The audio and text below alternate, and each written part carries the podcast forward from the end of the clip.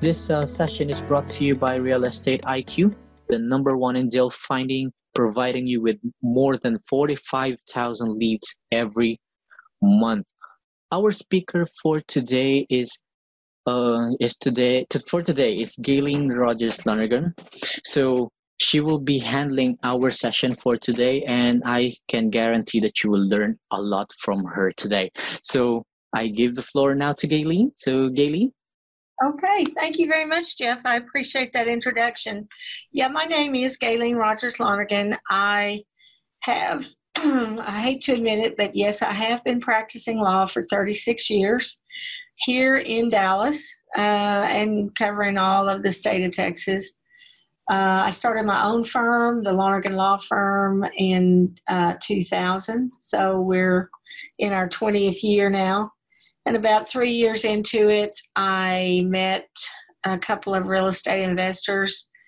They soon learned that I knew how to do certain things that maybe conventional title companies didn't know. And so they started closing their deals with me. They referred other investors, and primarily through referrals and networking, I now do about 75% of my business with either investors or people who service investors, like hard money lenders and agents and whatnot. I am a Texas native. I was born in Littlefield, Texas, but I grew up along with Waylon Jennings. He and I were born in the same hospital, actually, at different times. But I grew up in a little town called Sudan, Texas, a town of 900. Went to, of course, Texas Tech, which was 50 miles away, undergrad, got a Master of Business Administration, and then finally graduated from Texas Tech Law School. Like I said, I'm the owner managing attorney of the Lonergan Law Firm.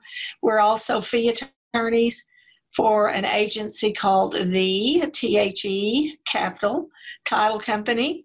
I've been closing transactions and in the title business for a good part of my 30 years. I am a mom to a 21-year-old daughter who is my producer over here beside me, and two cats. So today's presentation should not be interpreted as legal, tax, or accounting advice. It's really for information purposes only. You should contact your own attorney, CPA, or business advisor for advice about your real estate business and related transactions. So we'll just get started with an overview. So let's talk about some general basic strategies that we've always had before COVID and during COVID. There are LLCs for owning your properties in. There are series LLCs, which has become very popular in the last few months during this COVID and quarantine situation regarding protecting individual assets. And then the last strategy is land trust. Okay, so we'll start off with LLCs. So LLCs that's a short term for a limited liability company. They are entities that are formally formed by filing with the Secretary of State. And once they're filed, they become their own separate entity as far as ownership, liability, whatnot, separate and apart from you. The members, they can be two different types of LLCs. Members are obviously the owners of the company. And then you can also set up an LLC that doesn't show who the members are, but is run by a manager or multiple managers.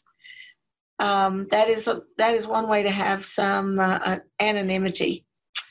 There are benefits of a corporation with an LLC and with a partnership, and with a few disadvantages of either entity, So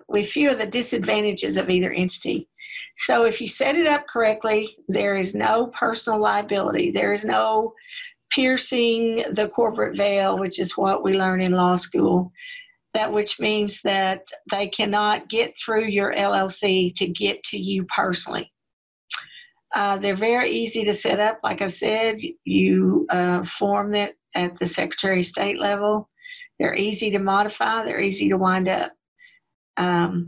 They do require an annual franchise tax return and information report. And let me just tell you, please, please, please pay attention to that. They're due in May of every year. Now, we got an extension this year, I think, to July, but they're due this month for 2020. And if you don't file those documents, even if you're not making any money. And a lot of times when you first set up an LLC, maybe you don't have any income, or you certainly don't have income that justifies a tax. You still have to file those documents, or within a few months, the comptroller will notify the Secretary of State, and the Secretary of State will forfeit your existence of your company. And it's a shocker to some people, which I've dealt with a couple of clients just in the last 2 weeks, where we got ready to close and we then checked their good standing and they weren't even in existence. So it delayed a closing, delayed each of the closings about a week while we got them back in good standing and in existence. You can title real estate under your entity name rather than your personal name. The transactions with the entity shield you personally, and they're highly recommended for real estate investors. So this is a drawing that one of my junior lawyers at one point did. He's very creative that way. So you've got on the left-hand side your personal assets, and then you've got the LLC. And then for your transactions, then you have a wall as far as the liability stops at the LLC. Okay, so the pros and cons of an LLC. It is a business structure that combines pass-through taxation of a partnership or sole proprietorship with the limited liability of a corporation. So you can file, particularly a single member LLC can file on their tax return, a Schedule C on their personal tax return. And all you will get, and if there's multiple members, just like a partnership, you'll receive a K-1. And you'll file that on your personal tax return. Flexibility. Under certain circumstances, you can choose to use corporate tax rules instead of being treated as a partnership. You have an option of filing a separate entity corporate tax return, or like I said, just having it pass through like a partnership. It's very well suited for single member owners. And like I just said, piercing the corporate veil is much more difficult. And obviously, if you get sued by one of your tenants, someone involved with one of your properties, if you have a lot of assets personally, they're going to try to get to your assets. And so the first thing they're going to do is they're going to ask for your corporate documentation. If in a lawsuit, they don't have any ability to get it until they sue you. But once they do sue you, they can, in discovery, request all of those documents. And if you're not acting like an LLC, you're doing checkbook accounting, you're transferring money back and forth, they are going to go to the judge and say, I should be able to get to Gaylene's assets. And like I said, it's filed with the Secretary of State, and it's governed by an operating agreement of the company. Now, this is something I see all the time also, is people file with the Secretary of State and then they stop. But you're really supposed to have an operating agreement, and when we get into series LLCs, you'll see why that's extremely important. But if you have multiple members in an LLC, always have an operating agreement. And like I tell my clients, documents are not for the good times when everybody's happy and everybody's making money and everything's good. Documentation is for when things kind of go bad, and you have to resort to your documents as far as what your rights are and what the other party's rights are. So always have that. The cons, all of the assets of the LLC are subject to seizure by judgment and other creditors of the LLC, regardless of what the nature of the judgment is. And that's why we're going to talk about that when we talk about series LLCs. because you could have, you could be protecting your personal assets, but let's say you have 10 properties and one of the tenants, one of the contractors, somebody sues you in connection with one of the properties. If they get a judgment, they can seize all 10 properties, whatever it takes to satisfy their judgment. There is possible double taxation to business owners. If you do the corporate taxation, then you're going to pay a corporate tax, corporate income tax, and then everything you take out of it, you're going to be taxed on personally.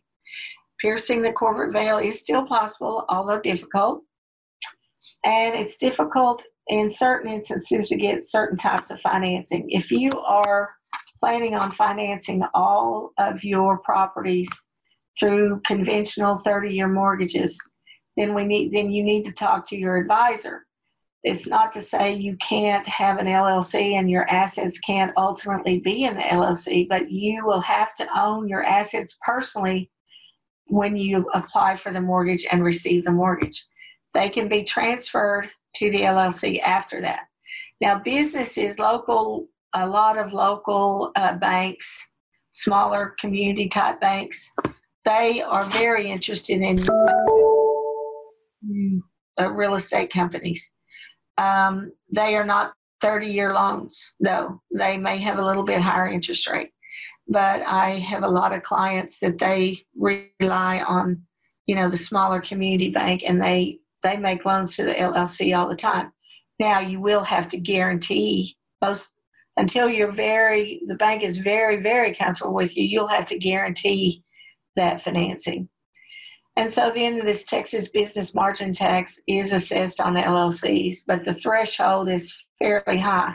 You have to have right around $1 million in gross revenue. And mind you that I'm saying gross revenue. So until you are close to that threshold, you won't pay any tax. And like I said, it requires annual filing with the comptroller, and they will shut down your business or, dissolve your business if you don't do it. Now, these are recommendations. Pick a name where the first two words don't have a conflict with a currently registered LLC. Picking a name is sometimes one of the hardest parts for my clients to set up an LLC. You can't have We Buy Houses, House Buyer, anything that involves something like that. They've already been taken. And if you choose one that just has one word difference, chances are the Secretary of State will come back and say, no, you have to get the permission of the person who has this name because they're so close. So the more you can pick a unique type name that's unique to you or whatnot, the better. You can't imply a different purpose than you can't imply that there's a different purpose than stated in your articles. All the articles I form say it's for any legal business period, so we don't even specify what it is. Determine if you want a management layer. That's fairly highly recommended. Again, it's an asset protection strategy where you have an LLC, then you have a general partner that is a LP or a corporation, and then you are the owner of that corporation. Determine your banking strategy. The banks, some banks will want all kinds of documentation, so you need to figure out how you're wanting your banking strategy to be. And every corporation LLC in Texas has to have a physical business address, not a P.O. box. So the purpose of a registered agent is to allow people who want to sue you to actually know where to find your company and serve them with process. Okay, so I am a registered agent for a lot of my businesses, and I see the constables and the private process servers quite often. They're there to serve somebody's business. Keep note of your continuing obligations. Don't commingle your funds. That That just invites piercing the corporate veil. And keep all copies of amendments and motions and consents and what that, keep those all together. Okay, so we're going to talk about series LLCs now. So just a minute ago, I was saying how if you get sued and you have 10 properties, that judgment creditor, if they win, they have the ability to go after all 10 of your properties, which if you're a buy and hold investor is really not very desirable. I had one of my clients come to me last year, and so I said, well, how many properties do you have? And they said, oh, 120 or something like that. And they had them all in one entity. I said, we need to talk. So we spread that out very quickly. Series LLC is one master entity with multiple buckets underneath is one easy way to describe it. So you set up at the Secretary of State a series LLC. It's the same filing fee as an LLC. They charge $300 for most everything. Then you have to specify that it is a series LLC at the time you form it. Then you can create yourself, self-manage and create sub-series underneath that entity. A lot of my clients name them so-and-so GRL LLC - series 12801 North Central, the property address or whatnot. Some of them name them ABCD, some name 1234. But in any event, if you do it correctly, the assets in each series are insulated from the liabilities of the other series. So if you had 10, so with my example, if you had 10 properties, each one of the properties would have a wall between the other property as far as liability is concerned. So if one series were to get sued over a property, the other 9 would not be there for satisfying that liability. Each series can hold title, can create its own contracts. It's just like its own LLC. Each series can be sued separately. You can have, I don't recommend this, but you, as long as you set up in the main entity that you form at the Secretary of State, then you can have multiple membership interests, multiple voting rights, and multiple distributions for each bucket, for each series underneath the what I call the mothership. You self-manage to create and wind up a series. You don't have to file anything further to Secretary of State. You don't have to pay an attorney to do it. You can self-manage and do all your own documentation. Just make sure you keep it together in the same place with all your other LLC documentation. And each series can have a separate business purpose. I definitely do not recommend this. I had someone ask me, well, can I do put my real estate assets in, you know, 3 different series, and then can I put my business in a 4th series, which legally you can do, but I advise them, no, don't mix your business with these real estate assets. The best use of a series LLC is to be a holding company for real estate and just let it sit there. And I'm going to explain how you can do that in just a couple of minutes. And complex growth and structuring of your holdings is possible. So you can move assets between series as long as it's all documented and handle your growth that way. Here's another picture done by one of my creative associates. So he's just describing the series LLC up at the top, and then you can have separate series. These are numbered 1, 2, 3, 4, 5. And he's just showing that the liability stays with each individual series. Okay, the risks. Well, they've been around now for, I would say, somewhere between 15 to 20 years. I was first getting asked about these right shortly after I formed my company in 2000 by some Homevestor clients who wanted to know if I knew how anything about a series LLC. So they were already being formed in Delaware and a couple other states, and then Texas ultimately passed them. So they're a little, they're untested in that I don't think any of the lawyers who do this have seen a case that went all the way up to the appellate level that defined, you know, what the courts were going to allow. So we're just waiting for that.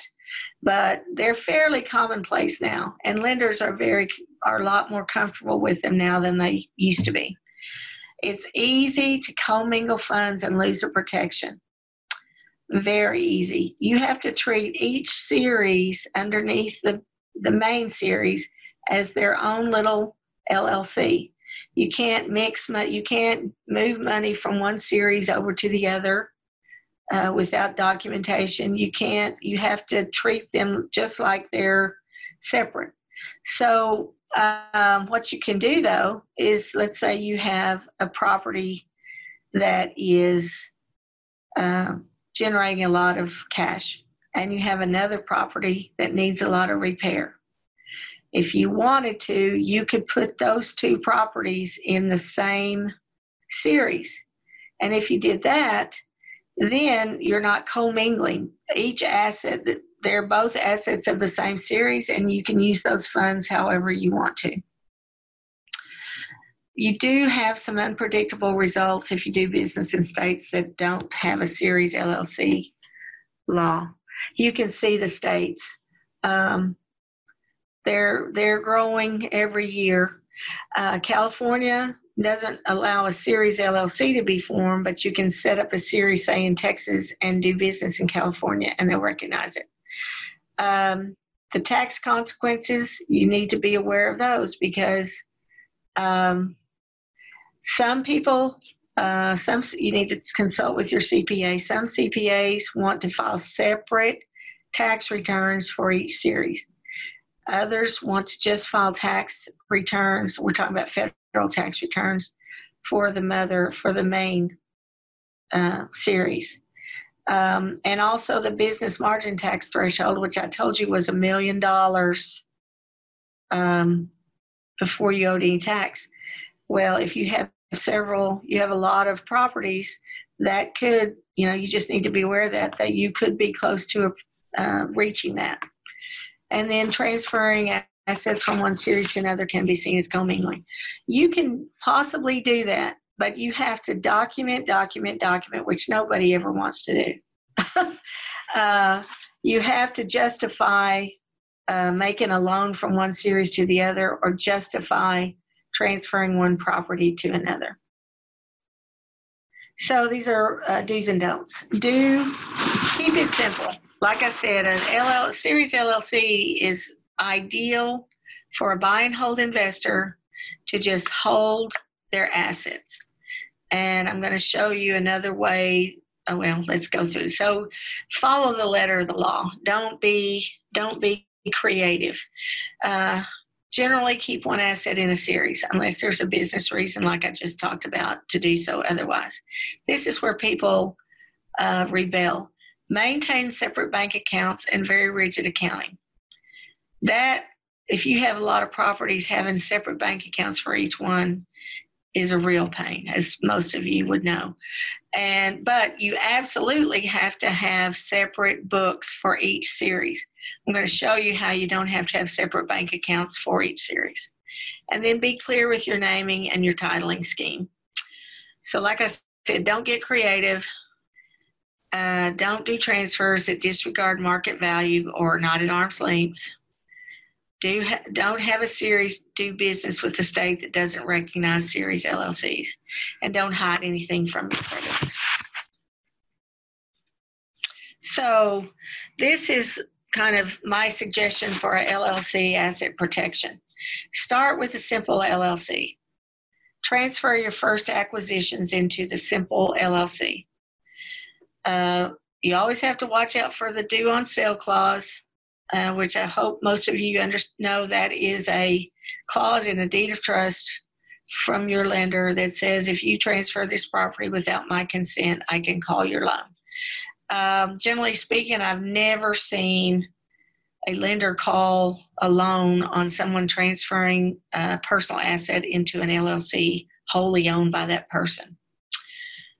This will protect you from any further liability, but not from the original personal guarantee for the financing. Like I said, even if you get bank financing to the LLC, you will have to personally guarantee it. Now, as your business grows, then you can determine how risk tolerant you are. You can either create multiple LLCs for additional properties you acquire, or create an additional, just create a series LLC as a holding company. Some people, they just prefer to have them in separate LLCs. You have to pay $300 every time you form an LLC. You have to do separate franchise tax returns. You have to deal with separate federal tax returns. But if you do create an additional series as a holding company, you transfer your assets into each individual series, and then you can use the initial LLC as a management company. The one you already formed, you can use it as a management company.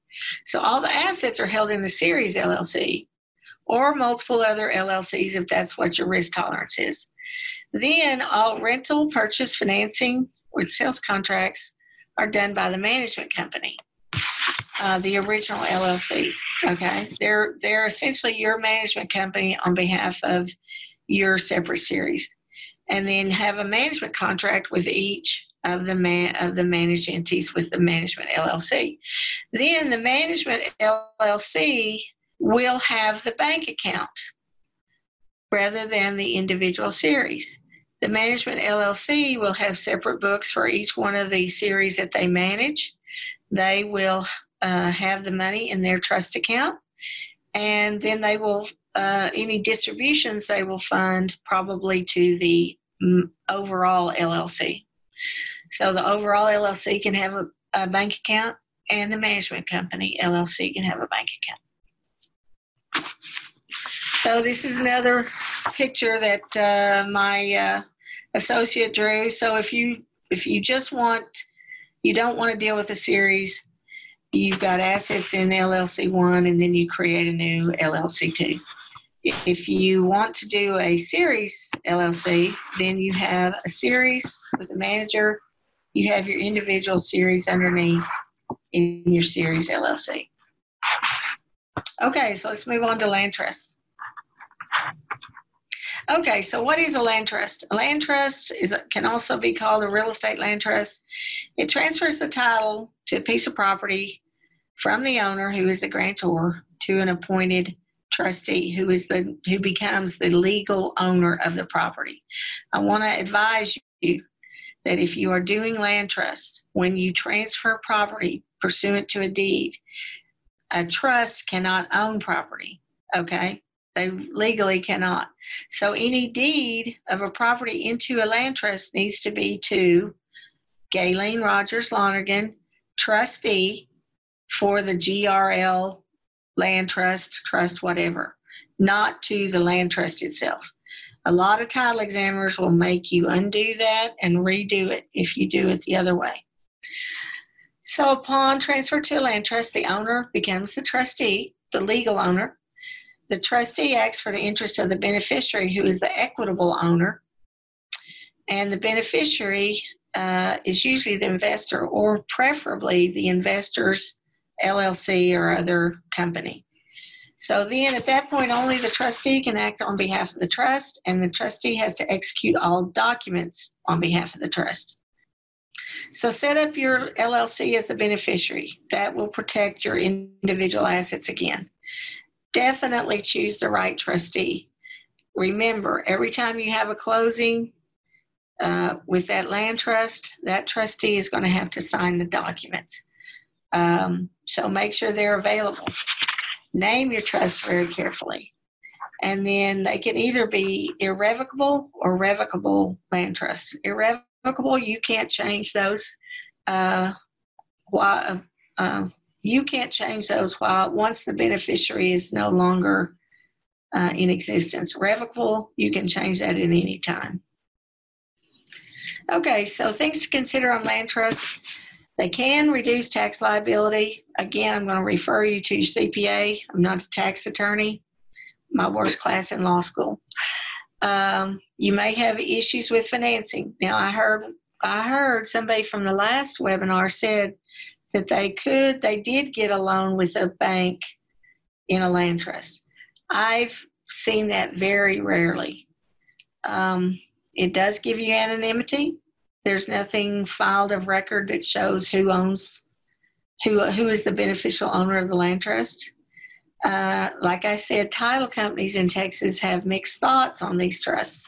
I have had many an examiner in the last 20 years who said they're not even gonna close where a land trust is involved. Luckily, the one I work with is not one of those, but they do have, often they're suspicious of them. It does protect you from personal liability. It does possibly prevent exercise of the due on sale clause. A lot of people name their land trust. Let's say their name is Jones, and they will just say the land trust is the Jones Family Trust, and thinking that the lender will not realize that you transferred the property. It does provide protection from property liens and judgments in certain instances. It may minimize the issues regarding probate as far as what you set up in the trust agreement for the transfer of the property upon the death of the beneficiary. Speaking of which, I am going to be doing another webinar regarding probate and transfer of property upon death where people don't have wills and whatnot, and that is going to be the first one of those is next Monday, so I would encourage any of you that would be interested to join us for that. And it can make it easier to transfer property. You just transfer the land trust rather than deeding over the property. Bookkeeping can be much more cumbersome, though, if you have multiple trusts, because you're going to definitely have to keep separate books for each trust. Okay, so that kind of covers LLCs, series LLCs, and land trusts. So let's talk just a little bit quickly about COVID, our favorite topic of conversation for the last 4 or 5 months. There's a lot of things happening with COVID, because of COVID, to real estate investors and owners. Obviously, landlords have had a lot of financial concerns, particularly at the beginning when everything was shut down. People were losing their homes. People were losing their jobs, unable to pay rent. And the government, all the way from the local government to the state to the federal government, were enacting restrictions on evicting people from their homes for non-payment of rent. I believe in Dallas County, and anybody in the chat can correct me if I'm wrong, that we had an extension until June 15th when there could not be any hearings or filings of evictions before June 15th. But obviously now we have passed that, and I haven't heard of any extension or seen. I've researched it, haven't seen any extension on that. Force majeure has become a new term of art that a lot of people are talking about. In leases particularly, there are provisions that refer to force majeure. And what that means is you cannot enforce certain things if an act of God has happened, and therefore you're unable to act. Now, the people that are really using the force majeure is the business interruption insurance companies, because they are saying, well, there's a provision of force majeure in our policies with you, and we don't have to pay you because of COVID. Leases, there's provisions in there where either the property owners don't have to do certain things, or the tenants don't have to do certain things because of force majeure.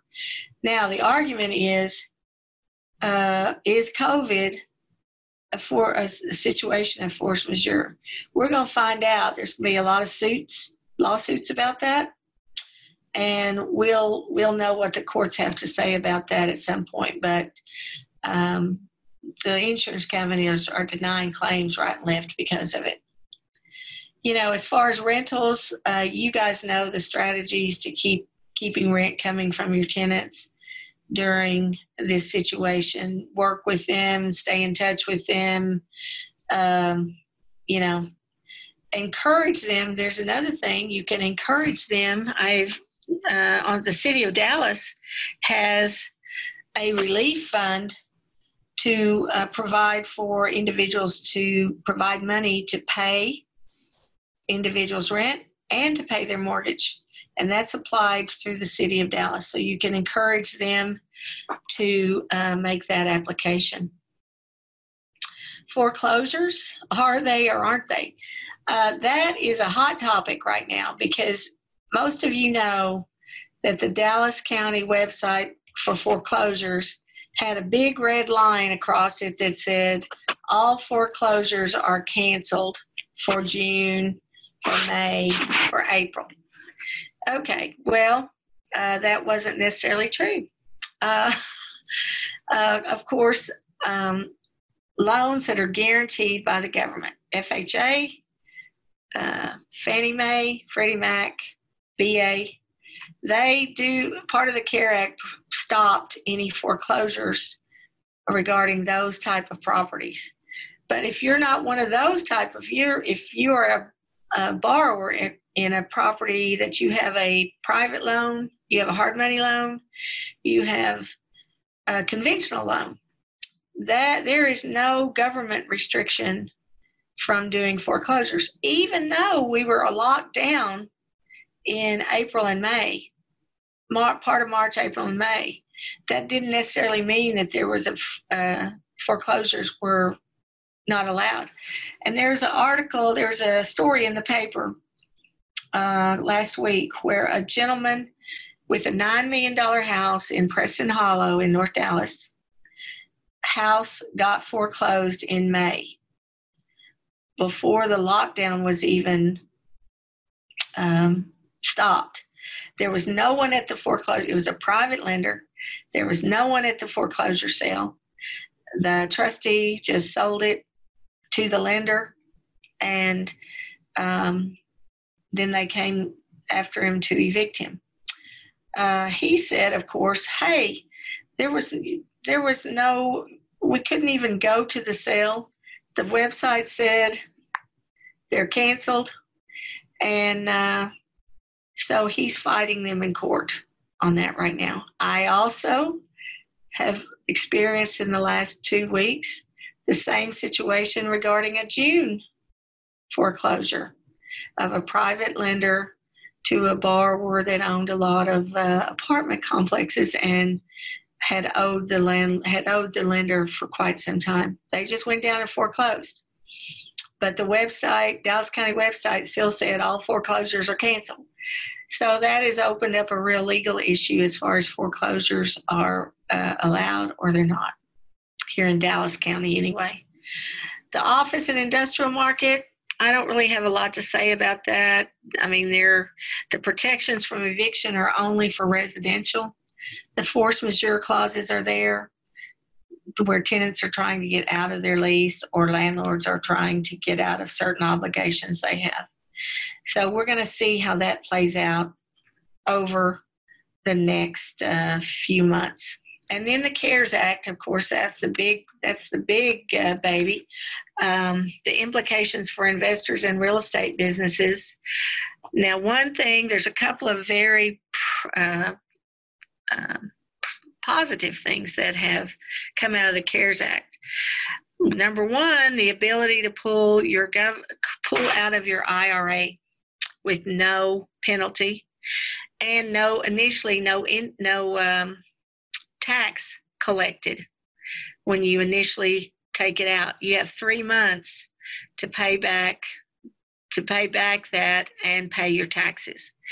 There's also a thing called a solo 401k, which I may be working up a whole presentation about that.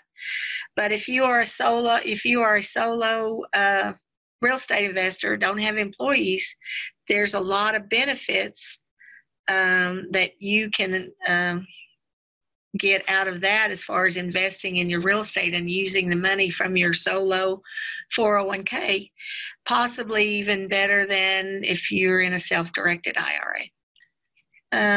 Well, and then of course we got the PPP. I don't know how many of you were able to get a PPP loan, but you know, it's a great situation where if you do get it, you have to use it for your payroll, at least 60% of it now. And then you can get, if you use at least 60% of it, you can get forgiveness, so you don't have to pay it back. All right. Thank you so much for that, Gaylene. And we've learned a lot today. So again, this event is brought to you by Real Estate IQ, the #1 in deal finding, providing you with more than 45,000 leads every month. And again, thank you so much, everyone, for this wonderful session. And Gaylene, thanks for your time. Everyone, have a good day. For webinar schedules, follow us at our official social media accounts or visit us at www.realestateIQ.co.